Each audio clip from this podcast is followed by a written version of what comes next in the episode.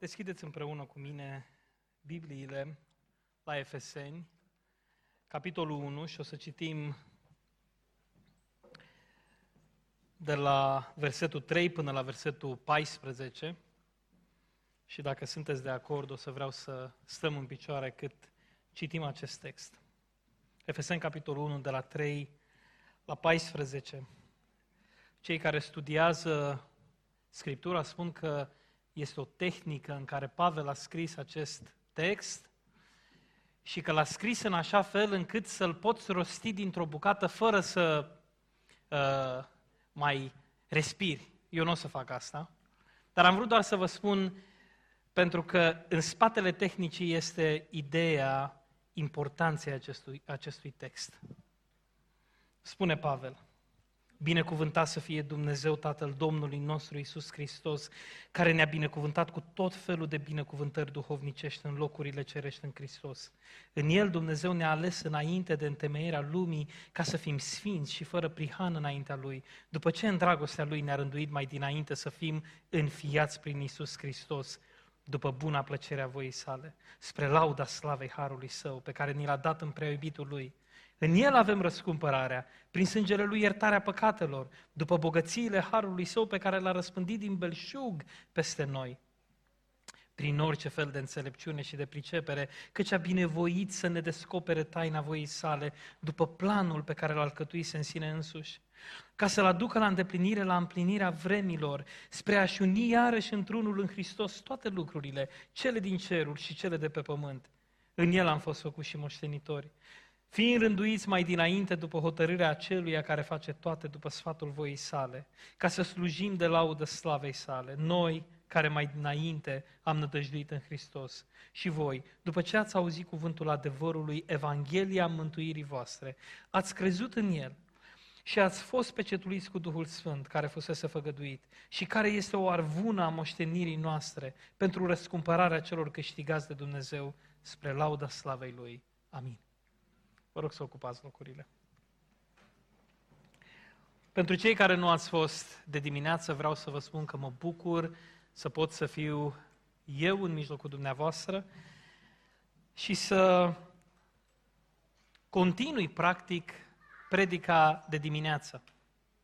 De dimineață am predicat despre har, despre robia harului, despre ce înseamnă să fim cu adevărat liberi înainte de a discuta despre consecința acestui har, și anume că ar trebui să trăim ca niște creștini fericiți și o să vedeți cum. Ca niște creștini care au bucurie în mod practic. Vreau doar să vă spun, legat de predica de dimineață despre har, că un risc este să avem impresia că dacă creștem copii în casele noastre, doar pentru că ei cresc în casele noastre, sunt la loc sigur. Și ei au nevoie de Evanghelie și de Har. Îmi aduc aminte, uh, Eliana, fetița mea mare, când avea 4 sau 5 ani, a venit de afară de la parc, plângând, și mi-a spus, tati, Luca sau Daniel, nu mai știu cine, m-a făcut proastă. Și plângea. Mi-a zis că sunt așa și așa. După care mi-a spus, tati, eu cred că Luca este un mormânt văruit. Pentru că tu ai impresia că dacă vii și ești în casa asta și asculți cuvântul, e bine, dar ai impresia că deja ești într-o stare bună, că ești mântuită. Și vreau să spun că ești mântuită doar dacă crezi cu adevărat dar pentru că tu crezi că ești bine doar pentru că crești în familia asta, nu e suficient. Suficient nu este să auzim despre har. Informațiile, din păcate, nu ne schimbă. Asta este o, o observație tristă a predicatorilor. Informațiile nu schimbă. Duhul Sfânt schimbă cu ajutorul informațiilor, dar și atunci când omul aude și crede și se pocăiește. Efeseni este o carte în care, care poate fi citită în fel și chip Eu o citesc și dintr-o cheie a bucuriei. Mă uit la, la Pavel și nu pot să nu văd bucuria cu care scrie. Mai ales capitolul 1. Ați cântat uh, despre crezul nostru. Nu știu dacă ați auzit această obiecție, Trinitatea nu există în Scriptură. Nu e cuvântul Trinitate în Scriptură. Da, așa este. Cuvântul Trinitate nu este. Dar Trinitatea, adevărul că Dumnezeu și că noi ne închinăm unui Dumnezeu triunic, este profund în Scriptură și în textul ăsta. Vreau doar să vă uitați, în versetul 4 spune, în El Dumnezeu ne-a ales să fim sfinți și ne-a rânduit să fim înfiați, Dumnezeu Tatăl. Versetul 7, în El avem răscumpărarea prin sângele Lui, iertarea păcatelor, după bogățiile Harului Său, Iisus Hristos.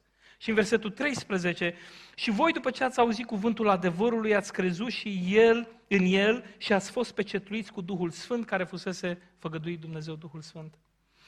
Ideea din spatele acestui text pe care l-am citit este că Dumnezeirea întreagă este implicată în salvarea noastră.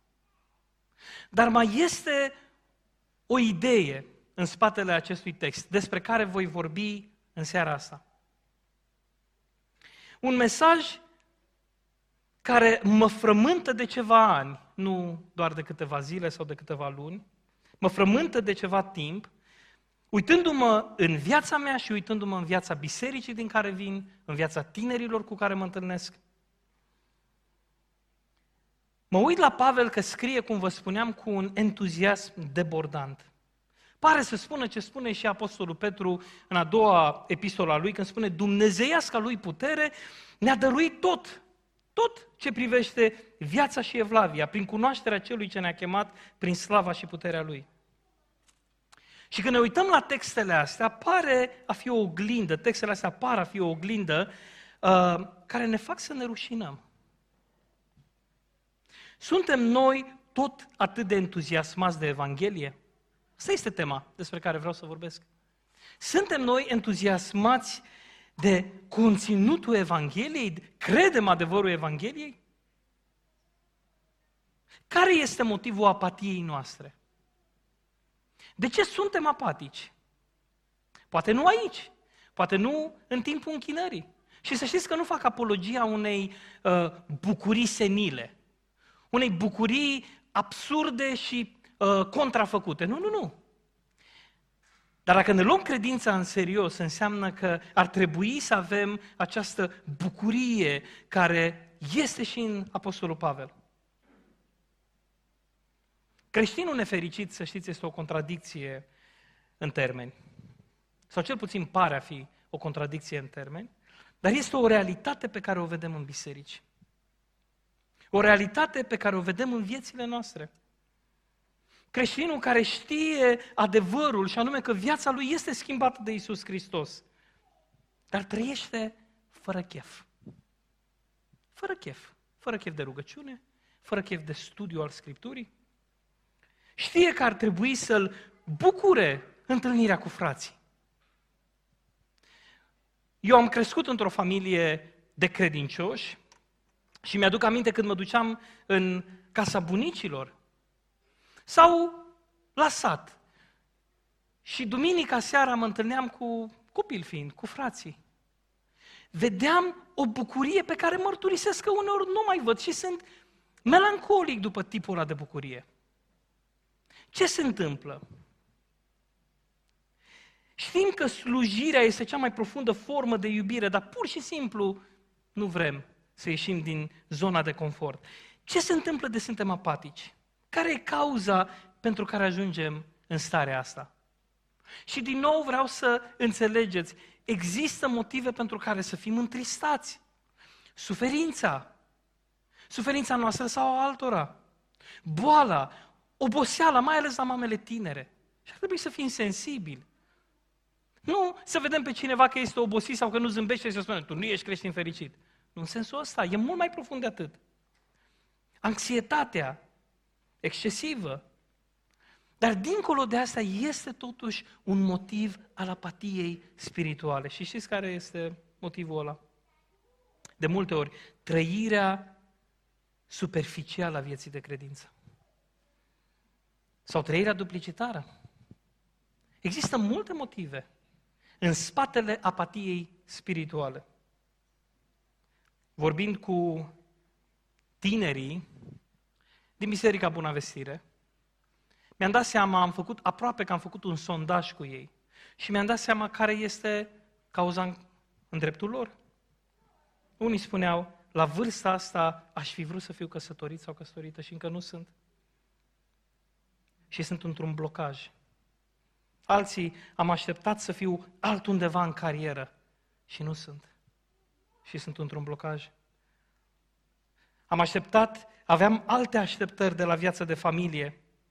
Și mă uit acum la viața mea de familie, la relația mea cu soțul și cu soția și nu e ceea ce mă așteptam. Blocaj. Alții spun, am atâtea datorii și parcă nimănui nu-i pasă de suferința mea practică. Alții spun, biserica sau grupul ne-au dezamăgit. Nu sunt atât de aproape de noi pe cât speram. Sunt părinți care spun, copiii noștri au crescut și parcă au luat o raznă. Nu știm ce să mai facem cu ei, nu mai avem soluții. Avem impresia că am greșit cu totul și oamenii ăștia toți sunt intimidați. Asta e, parcă nu mai pot, nu mai, nu mai au bucurie. Alții spun, viața mea de credință este o odisee de căderi și de ridicări din când în când. Și bucuria pe care am simțit-o odată pare a fi foarte, foarte îndepărtată. Mulți dintre noi să știți că încercăm să ascundem ceea ce este evident în viața noastră, că nu avem bucurie în viața de credință. Nu mai găsim bucurie în cântări, în rugăciune, nu mai găsim bucurie în părtășia cu frații. Evanghelia nu ne mai entuziasmează. Sunt frustrat uneori când vorbesc cu fetele mele și le spun cu pasiune despre Evanghelie și parcă vorbesc cu un zid. Spun, super, tati, ne uităm la un film? Da. Iar eu știu care e cauza. În urmă cu câțiva ani am descoperit un jurnal în care scriam în adolescență. Și știți că în adolescență suntem foarte dramatici, cel puțin eu eram, și am scris acolo, m-a chemat cineva la o evangelizare, dar eu sunt nefericit în viața mea de credință. De ce aș chema pe cineva la nefericirea mea? Am scris. Și să știți că acea întrebare este corectă. De ce am chemat pe cineva la ceva pentru care noi ne chinuim? Dacă viața de credință este un set de reguli pe care tot ne chinuim să-l ținem, de ce am chemat pe cineva să schimbe un set de credințe cu altul? Evanghelia ori transformă cu adevărat și atunci e contagioasă. Ori, într-adevăr, de ce să-l chem pe cineva să schimbe o nefericire cu alta? Cea mai tristă priveliște este să vezi un om bogat nefericit. Un om care le are pe toate și care trăiește în mizerie emoțională. Este un spectacol aproape ridicol. Creștinul, dacă și-a credința în serios, înțelege că până și suferința e răscumpărată. Pavel spune, ba mai mult ne bucurăm chiar și în necazurile noastre, că știm că necazul aduce răbdare. Da, nu suntem absurzi. Sigur că plângem când cineva moare. Am plâns când a murit fratele Taloș, cât n-am plâns în toată viața mea. Pentru că l-am iubit. E normal. Dar în același timp știam un lucru. Există înviere. Asta mi-a dat speranță. Ele merg împreună. Dar tot timpul speranța este mai puternică. Creștinul suferă, dar nu disperă. Nu intră într-o stare de, de, de panică și de disperare. Asta este lecția pe care o învață Petru când îi spune lui Isus că vrea să meargă cu el pe ape. Țineți minte, valurile și furtuna sunt reale, dar atâta timp cât privește la Isus, poate să treacă peste ele. Și cum spuneam, nu spun că nu sunt momente când suntem copleșiți de suferință. Sunt convins că toți am trecut. Și din păcate, e o garanție, dacă n-ați trecut prin momente de suferință cumplite, din păcate, realitatea este că vom trece cu toții. Dar spun că creștinul este cuplat la o speranță care transcende disperarea, care merge dincolo. Creștinul operează, așa cum spunea fratele Tuțac de dimineață, creștinul operează cu această sintagmă, chiar dacă, chiar dacă în final vin lucrurile astea rele peste mine, eu mă bucur în Domnul. De aia, Ăsta este răspunsul creștinismului la suferință, e chiar dacă. Răspunsul creștinismului la suferință este Isus Hristos. Doar cei care sunt în Isus Hristos pot să spună în final, chiar dacă. Chiar dacă. Aș vrea să vă spun, toți cei care mă ascultați, că cel mai important motiv pentru care un creștin, un om regenerat, un om care este într-o relație cu Dumnezeu, nu mai simte bucurie, nu mai are chef, nu mai este entuziasmat. Cel mai important motiv, știți care este? Amnezia spirituală. Uitarea. Iar diavolul este expert în a ne face să uităm. În a ne fura priveliștea mântuirii noastre, în a ne ascunde pe Hristos. Diavolul ar face orice să nu citim Scriptura sau dacă o citim, să o citim mecanic. Ar face orice să ni-l ascundă pe Iisus Hristos din Scriptură. Diavolul este primul interesat în a ne fura bucuria, pentru că mântuirea nu poate să ne fure. Ea este garantată prin Iisus Hristos de Dumnezeu. Asta este miza numărul unu a diavolului. Un creștin nefericit este o contradicție în termeni. Oamenii vor spune, nu vreau să schimb o nefericire cu alta, cum spuneam. În acest motiv, textul pe care îl avem, am eu impresia că ne oferă câteva motive serioase. Să ne uităm de ce suntem în starea în care suntem, de ce experimentăm apatia spirituală și ce putem să facem să ieșim de aici. Și din nou, să avem o bucurie naturală, o bucurie nefabricată, o bucurie care vine din cunoașterea Evangheliei. Așa că o să ne uităm la trei lucruri, pe scurt, la o lipsă pe care avem și la două lucruri pe care le uităm. Așa că o să luăm pe rând. Prima, primul lucru este această lipsă. E o lipsă a unei vieți de mulțumire. Lipsa unei vieți de mulțumire duce la apatie spirituală. Spune Pavel, binecuvântat să fie Dumnezeu Tatăl Domnului nostru Isus Hristos, care ne-a binecuvântat cu tot felul de binecuvântări duhovnicești în locurile cerești, în Hristos. Adică spune Pavel, sunt mulțumitor lui Dumnezeu pentru multe daruri pe care le-a revărsat peste mine în Hristos. Sunt tare fericit pentru ce am în Hristos. Să ne aducem aminte că Pavel, când scrie cartea asta, este în închisoare, în pușcărie. Când am fost în lockdown în București, anul trecut, cred, nu? Am crezut că nebunim, nu-i așa? Acum mai auzim pe unii și alții care spun, o, oh, suntem închiși la domiciliu. Să fim serioși. Pavel este în închisoare. Și spune, dați-mi voi în primul rând să vă spun cât de mulțumit sunt. Cât îmi explodează inima de bucurie și de mulțumire. Asta e realitatea. Creștinul apatic este creștinul care nu mai știe să fie mulțumitor, nu mai vede motive de mulțumire. Care este, ajunge să fie atât de centrat pe el, pe nevoile lui, pe ceea ce e gata să piardă, încât nu mai vede cât de mult și profund îl binecuvintează Dumnezeu. Dar să știți că Pavel nu este doar în această scrisoare așa. Uitați ce scrie Filipenilor tot din pușcărie.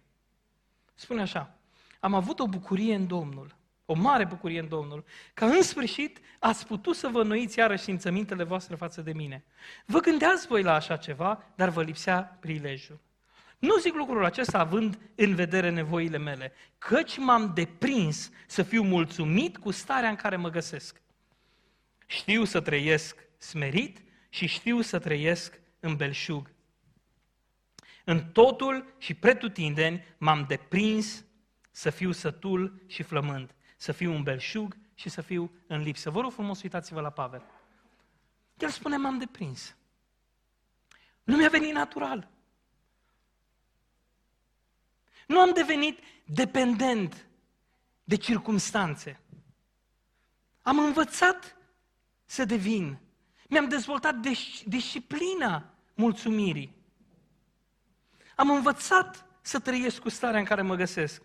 Și asta este cât de bine reprezentat de, de, de, de acea ilustrație din Faptele Apostolilor, capitolul 16, când Pavel și Sila sunt în închisoare, sunt în butuci, în cea mai complicată celulă. Și aduceți-vă aminte ce fac Pavel și Sila acolo, cântă. Laudă. Sunt mulțumitori. Cântă cântări de laudă. Am învățat, m-am deprins să fiu mulțumit cu starea în care mă aflu. Practic spune, nu mă doboară eșecul și nu mă smintește succesul. Sunt independent de circunstanțe. Dar asta nu vine natural. Să ai o mulțumire indiferent dacă vin lucrurile rele sau foarte bune peste noi. Să avem o astfel de mulțumire, să știți că nu e lucru simplu. Înseamnă să ne deprindem. Îi spune tânărului Timotei Pavel, negreșit, evlavia însoțită de mulțumire este un mare câștig. Altfel spus, evlavia, adică apropierea de Domnul fără mulțumire, e ineficientă.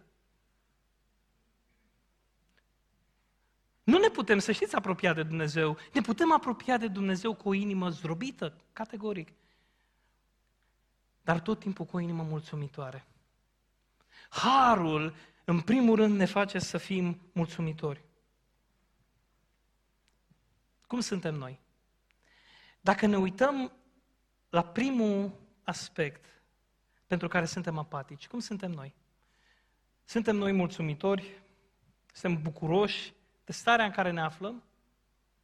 Și să știți că nu e rea, nu cunosc, nu vă cunosc, dar în general aș presupune că nu este o stare rea. Dar chiar dacă este, suntem noi mulțumiți modelăm în noi și cultivăm în noi mulțumirea? Vreau să aduc uh, o completare aici sau să răspund unei obiecții care s-ar putea ridica. Să nu se înțeleagă cumva că creștinul are dreptul să băltească. Să nu își îmbunătățească starea. Să fie mulțumit cu circunstanțele lui și să nu încerce deloc să se schimbe. Eu sunt mulțumit. Eu sunt mulțumit. Nu lucrez de mult timp, dar sunt mulțumit în starea în care mă aflu. Nu? Nu cred că la asta se referă Pavel. Să știți că asta este mai degrabă stoicism păgân și Biblia nu ne învață așa ceva. Dacă poți să-ți îmbunătățești starea, fă Dar dacă nu poți, nu lăsa să te doboare. Nu o lăsa să te controleze. Primul lucru pe care trebuie să-l verificăm este exact ăsta. Suntem noi avem noi mulțumire? Pavel merge mai departe și spune, al doilea lucru pe care ar trebui să-l facem, sau pe care nu-l facem, sau uh, primul lucru pe care îl uităm, știți care este? Uităm că suntem iertați. Uităm această doctrină extraordinară a lui Dumnezeu, care este doctrina iertării. Spune Pavel, în el avem răscumpărarea, prin sângele lui iertarea păcatelor, după bogățiile harului său. Luăm foarte ușor iertarea. Poate cel mai important motiv pentru care suntem săraci în mărturia noastră, pentru care suntem apatici și părem nefericiți, este că uităm ce a produs Evanghelia în noi. David se uita cu speranță în viitor și spune, ferice de cel cu fără de legea iertată și de cel cu păcatul acoperit. Fericit este cel care ajunge în așa stare încât să nu se mai preocupe într-una de problema păcatelor lui. De cel al cărui păcat sau păcate sunt iertate, sunt șterse, sunt acoperite odată pentru totdeauna. Minunea Evangheliei este că Hristos a acoperit toate păcatele noastre. E, dar vreau să vă spun un lucru. Diavolul este interesat să uităm exact acest lucru, că suntem, că suntem iertați. Vi s-a întâmplat să aveți un coșmar, să visați un lucru îngrozitor, nu știu, că ați ucis pe cineva, că îngrozitor. Mie mi s-a întâmplat. Și când m-am trezit, pentru câteva secunde eram încă în atmosfera coșmarului. Vi s-a întâmplat? Se întâmplă poate câtorva persoane. Mie mi s-a întâmplat. Dar în momentul în care am realizat că n-a fost decât un coșmar, m-a cuprins o bucurie pe care nu puteam exprima. M-am dus repede la Rodi și am zis, n-am ucis pe nimeni. S-a uitat la mine, ce ai făcut? Nu, dar înțelegeți? Este în momentul în care realizăm că nu e adevărat, că a fost doar un coșmar. Realitatea vieților noastre este că noi merităm, cu toții, merităm să ajungem în iad. Merităm. Asta e o realitate pe care o uităm mereu. Asta este cea mai mare frustrare în momentul în care vorbesc cu cineva și spun Evanghelia. Cea mai mare frustrare este că mă duc și nu reușesc să explic problema păcatului și cât de adânc și cât de puternică este consecința păcatului. Dacă mă duc, de exemplu, la, uh, în piață, undeva în București, și am un mănunchi de chei și îl fac, îl zângăn în fața unui om oarecare, și am pretenția ca omul ăla să se bucure, sunt nebun. Dar dacă mă duc la o pușcărie și fac același gest, e cu totul și cu totul altă semnificație. Când înțeleg că am fost iertat pentru absolut tot ce am făcut, n-am cum, n-am cum să nu fiu bucuros. Dar știu că sunt unii creștini care sunt ținuți ca într-o închisoare de păcatele pe care le-au făcut în trecut. Sau pe care încă le mai fac. Sunt nemulțumiți, sunt nefericiți și nu pot să se prefacă. Nu pot să spună, eu am o viață împlinită când știu ce am făcut în trecut. Am cunoscut astfel de oameni. Închiși în pușcăria regretelor.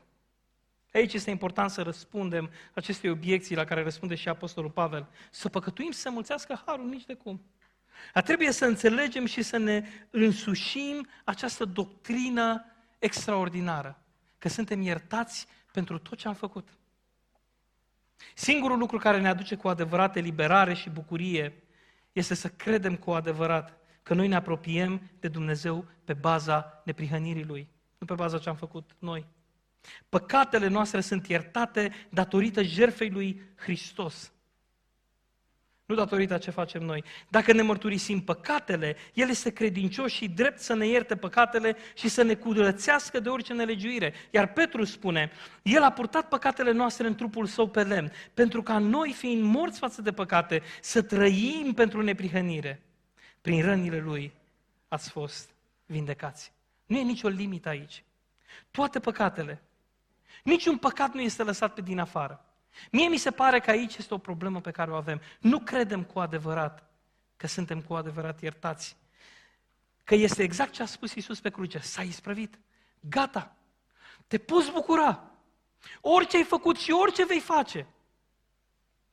Atâta timp cât vii cu credință și pocăință, este iertat. Asta facem de fiecare dată când luăm cina, ne amintim de harul că toate păcatele ne-au fost iertate. Cina este o, este o sărbătoare a Harului. Asta spune Pavel. Avem toate motivele să fim mulțumitori. Orice păcat am avea în seara asta, ar trebui să venim la Isus cu pocăință. Dar uităm. Este prima uitare. nu suntem mulțumitori, ne lipsește mulțumirea și uităm. Dar ultimul lucru pe care vreau să vi-l spun este că uităm că suntem aleși să fim fii și moștenitori. Ăsta este ultimul adevăr. Dacă vă uitați și citiți din nou, este așa de minunat modul în care pune Pavel în textul ăsta. Voi nu sunteți doar fii, voi ați fost făcuți moștenitori. Să știți că în antichitate nu exista ideea de înfiere din milă. Exista acest concept. Oamenii nu înfiau pentru că vedeau pe cineva pe stradă, în niciun caz. Singura idee în antichitate, pentru, în general, pentru înfiere era nu am moștenitor și am nevoie de un moștenitor. Și era un contract. Așa că atunci când Pavel vine și spune ați fost înfiați pentru dragoste, din dragoste, e revoluționar, Pavel. Nu era această idee. Cum adică să înfiezi din dragoste? În urmă cu mai mulți ani am văzut un filmuleț pe YouTube cu o fetiță de, și cred că ați văzut și dumneavoastră acel filmuleț, o fetiță de 10 ani, cred, care de Crăciun a primit un cadou de la părinții cu care deja stătea, erau, încă nu erau părinții ei oficiali, și a primit un cadou frumos, mare, și l-a deschis și erau foarte multe confeti. Și fetița tot aștepta să primească o păpușă, să primească ceva. Nu e nimic. Și jos de tot era o hârtie. Și o ia și o deschide și o citește și începe să plângă. Și încep și părinții să plângă. Și înțelegeți ce era? Era acel certificat care o făcea pe ea fică, care o făcea pe ea moștenitor. Tot coșmarul unui copil pe care oricum nu ne-l putem imagina, se finalizase. Și au început să plângă. Pentru că tot ceea ce era mai teribil, toate visele ei acum erau realitate. Nu cred că există o metaforă mai puternică decât înfierea. Nu cred că este o metaforă mai puternică pentru dragostea pe care Dumnezeu o are pentru noi decât această imagine a adopției. Dumnezeu nu are supuși. V-am spus de dimineață despre musulmani, musulman înseamnă supus. Dumnezeu nu are supuși. Dumnezeu are copii. Și cum spunea Timothy Keller, nimeni nu îndrăznește să trezească un împărat la ora 3 dimineața să-i ceară un pahar cu apă. Nimeni, decât copilul. Copilul se poate duce. Copilul are îndrăzneală pentru că are acest drept. Noi am fost făcuți moștenitori. Noi acum avem drepturi. Noi suntem parte din casa lui Dumnezeu. Asta spune Pavel și în Roman capitolul 8. Și voi n-ați primit un duh de robie ca să, n-aveți, ca să mai aveți frică. Că spunea cineva despre frică. Ați primit un duh de înviere, de înfiere, care ne face să strigăm Ava, adică Tată. Însuși Duhul adeverește împreună cu Duhul nostru că suntem copii al lui Dumnezeu. Un rob niciodată nu poate să strige Tată. Fiul risipitor spune, mă voi întoarce acasă și voi fi un argat, voi fi un rob. Tatăl nu acceptă așa ceva. Nu acceptă așa ceva. Te întorci acasă și ești din nou fiu. Și dacă ești fiu, ești și moștenitor. Prea iubiților, acum suntem copii ai lui Dumnezeu și ce vom fi nu s-a arătat încă. Dar știm că atunci când se va arăta El, vom fi ca El, pentru că îl vom vedea așa cum este. Și apoi continuă. Oricine are nădejdea aceasta în El, se curăță, după cum El este curat. De ce suntem apatici? Ne lipsește mulțumirea. Uităm că suntem iertați. Și uităm că suntem, că avem totul de plin în El. Suntem moștenitori. Înțelegem noi cu adevărat ce face Pavel în textul ăsta? Spune, vreau să vă arăt de ce sunt plin de bucurie și entuziasm. Nu pentru că am așa un fel de cârjă emoțională, nu, nu. Mă uit la el și am totul. Nimeni nu poate să-mi fure mulțumirea, nimeni nu poate să-mi fure neprihănirea, nimeni nu poate să mă facă să-mi pierd moștenirea. Bătrânul compozitor Haydn este întrebat A fost întrebat odată, de ce muzica lui religioasă este veselă în loc să fie sobră, ceremonioasă, solemnă? De ce este atât de veselă? Și a răspuns, pentru că ori de câte ori mă gândesc la Dumnezeu, mă cuprinde veselia. Mă cuprinde veselia. Ce ne cuprinde pe noi când ne gândim la Dumnezeu? Teama? Teama că n-am făcut anumite lucruri? Ne dăm seama că avem atâtea motive să îi mulțumim. Creștinul nefericit e creștinul care uită că a fost salvat de vechile lui păcate. Vreau să închei cu un verset și cu o ilustrație. Poate echipa să vină și în față.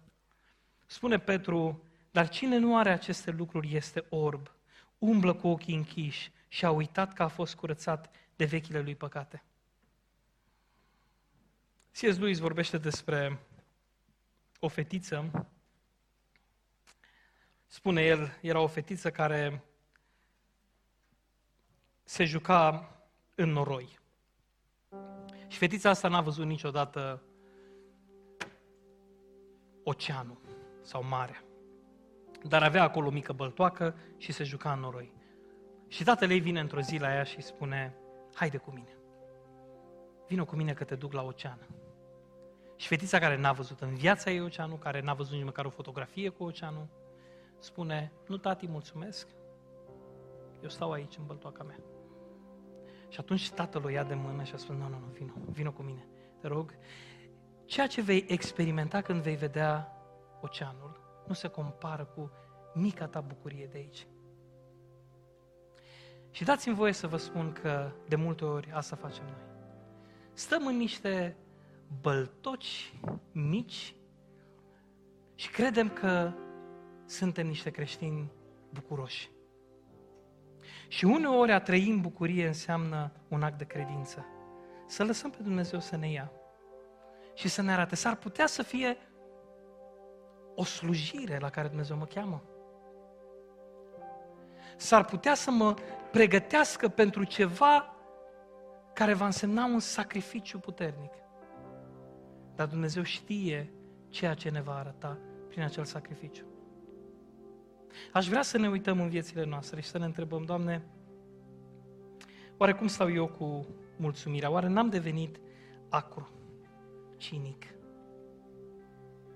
Oare nu m-am concentrat atât de mult pe mine încât nu mai văd cantitățile de bucurie pe care, de, de binecuvântări pe care le torn peste mine?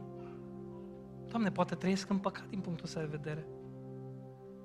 Sau, Doamne, am uitat că sunt iertat și stau tot timpul în, în băltoaca trecutului.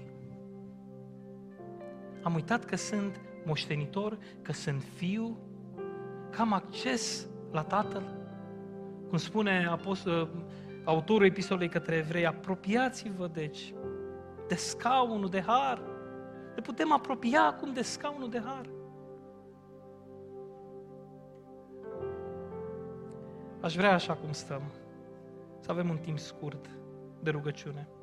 Să-i spunem lui Dumnezeu, Doamne, lucrează Tu în noi o inimă mulțumitoare. Fă-ne să strălucească în noi lumina Evangheliei Tale, în care iertarea este rădăcina, și să înțelegem cine suntem, care ne este identitatea. Și vă spun că dacă mergem cu această comoară, vom fi niște mărturisitori puternici în lume. Doamne, îți mulțumesc atât de mult că eu nu duc povara convingerii. Cel care convinge ești Tu. Și mă rog, Doamne, pentru frații mei din Biserica Providența, din Timișoara, mă rog pentru toți frații mei, Doamne, și surorile mele în Tine, de peste tot. Mă rog, Doamne, să creștem în această stare de speranță și nădejde în Tine. Să știm, Doamne, că nimic din ceea ce poate să vină nu poate să ne despartă de dragostea Ta.